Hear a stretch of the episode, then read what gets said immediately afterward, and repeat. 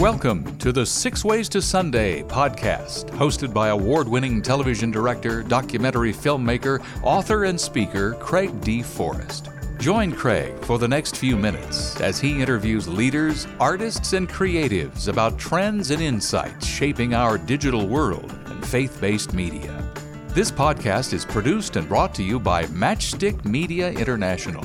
Now, here's Craig great amigo, great friend for many years, more than 30 years, my great friend Stan Jeter. Welcome to our podcast, Stan.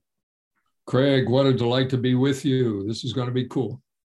The first few times that we ever met, in fact, the first time we ever met was at LAX airport, and we were on our way. He, uh, Stan was coming from Virginia Beach, where he was and is based, and he hired me to as the cameraman and crew and we went together for a wonderful first trip that we still remember and talk about every now and then for Far East Broadcasting. And we went to Hong Kong and Korea. I know Stan uh, and the team made a branched off to Philippines for a few days. And we had a great time. I still remember that trip, Stan. That was a memorable trip. It was fun to work with you. Always remember good stories and good food. You bet. Um, and uh, and we try to make it in that order: good stories and good food. But uh, it might be one A and one B. That's for sure. We actually, not to digress too much, we, we and a wonderful uh, client and friend, Elisa Grace, the three of us all went for a Spanish meal, span a Spanish restaurant in Hong Kong, and we're thinking, where are we? We're having Spanish food, but we're in Hong Kong and uh, I, I still remember that. That was that was great fun and a lot of laughter too. Oh, so oh yeah, there you go. Now Stan uh, is you are many things. Uh, I would say that you are not only a media director and a media creative, but you're extremely missions minded. Tell us a little bit. I, you you were born in, into a missionary family. That's right, uh, Craig my brothers and I were born in Havana, Cuba, where dad was a missionary for, um, I don't know, something like 10 to 12 years. And um, so we, we learned Spanish on the street and we spoke English at home. And it was a, uh, it was pre-Castro. So it was a wonderful uh, upbringing. From there, we went to Spain, from Spain to Morocco to Tangier and uh, we spent four years in Tangier. How old? Um, how old were you when you were in Tangier? I was uh, from eleven to fifteen. Oh, you so would we, you would remember uh, it very well. I do. I do. We attended an American private school, and uh, I remember that very well. And uh, it, it's a very unique place. Um, I went back to Tangier with my wife uh, a couple of years ago and for the first time since nine, since we left, which was, um, I guess it's okay to give away my age, but it's it was like uh, 1958 when we left, and uh, I hadn't ever been back, and it had grown to a city of, of a million people, which was like 10 times the size it was when we lived there. Anyway, yes, I grew up in a missionary family. My two of my brothers uh, were missionaries to Europe one to France, one to Spain. And uh, my sister did missionary work as well. So, um, and, and I've been doing um, what I would like to call missionary media for, um, wow, for over 50 years. So it's, it's, uh, it was a great upbringing for the call that, uh, for the purpose God had for my life. Being a missionary media, media, um, director and creative, you've seen a lot of changes in 50 or 60 years, haven't you? Oh, yeah. In oh, what yeah. way? In what ways? Well, uh, the um, the technical side has changed dramatically, uh, from analog to digital. Um, you know, I started out as an announcer at a at an FEBC uh, radio station in San Francisco, and uh, aimed at Latin America. So it, the broadcasts were in Spanish, and so I was a Spanish announcer and kind of a DJ program uh, facilitator. And uh, we would uh, we could we could operate the control and um, run the programs. You know, the programs would come on tape, quarter inch uh, audio tape, and uh, the spots, the announcements that had to be run, um, commercials in a commercial station, but we we had spots.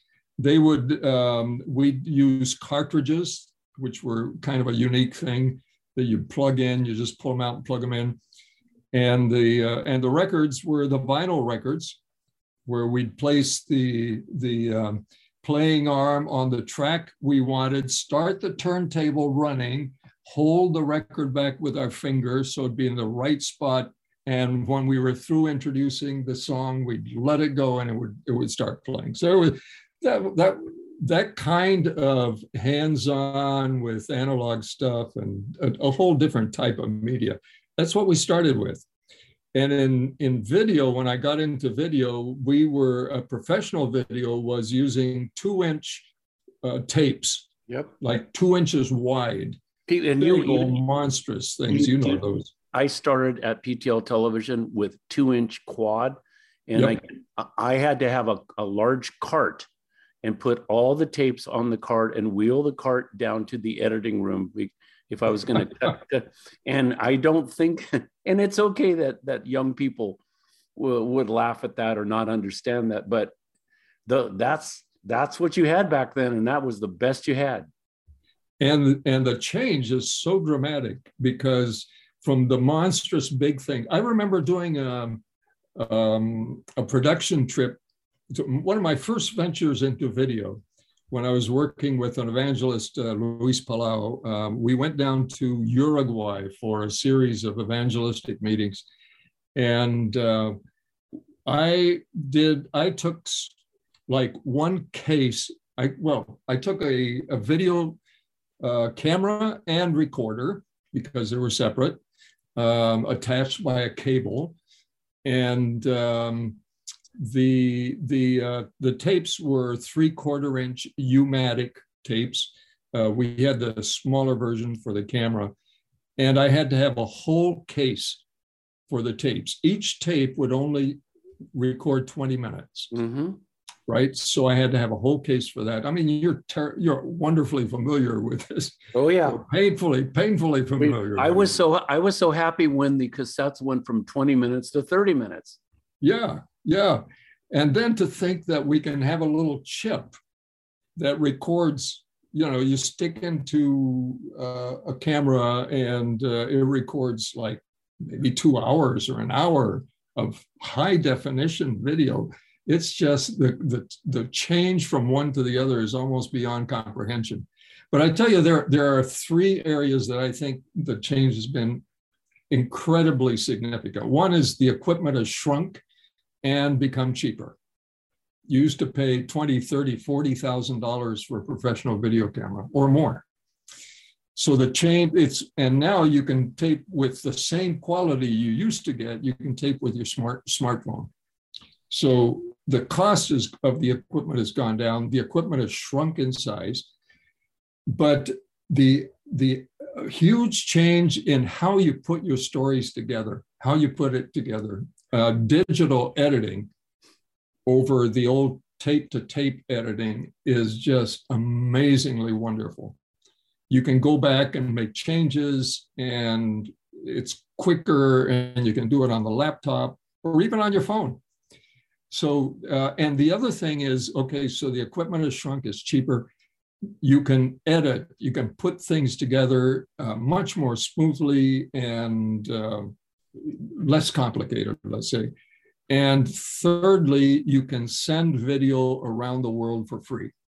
True. That, that one blows my mind. You used to have have to have a um, uh, an uplink, you know, um, a satellite uplink that you had to reserve in advance, pay huge or, money for. Or or fi- uh, file transfer protocol, which is still done, FTP. That that's sometimes done as well.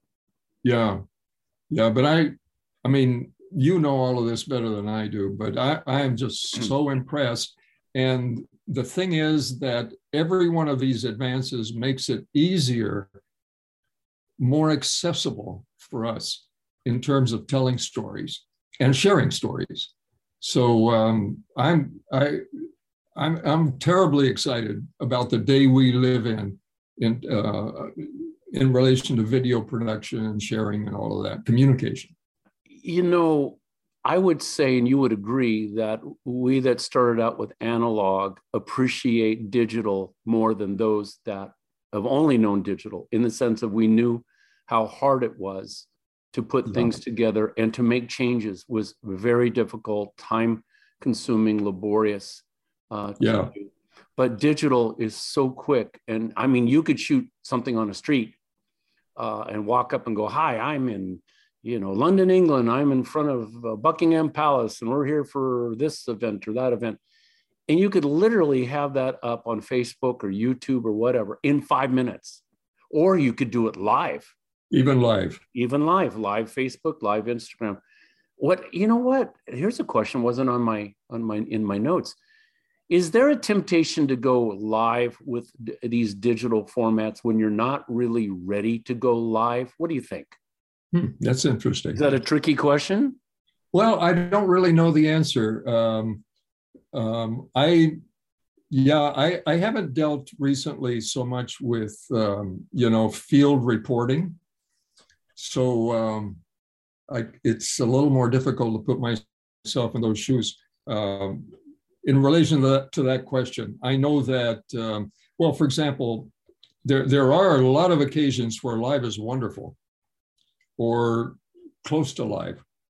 But uh, live, uh, for example, the um, in Havana, where I was born, uh, there was an explosion in a in a historic old hotel. Uh, apparently, there was a gas leak, and and bang, the, you know, they lost about three floors of the hotel. Forty or fifty people lost their lives. It was terrible, and right next to it, I mean, wall to wall on the same block, was one of the most historic churches, Protestant churches in Cuba.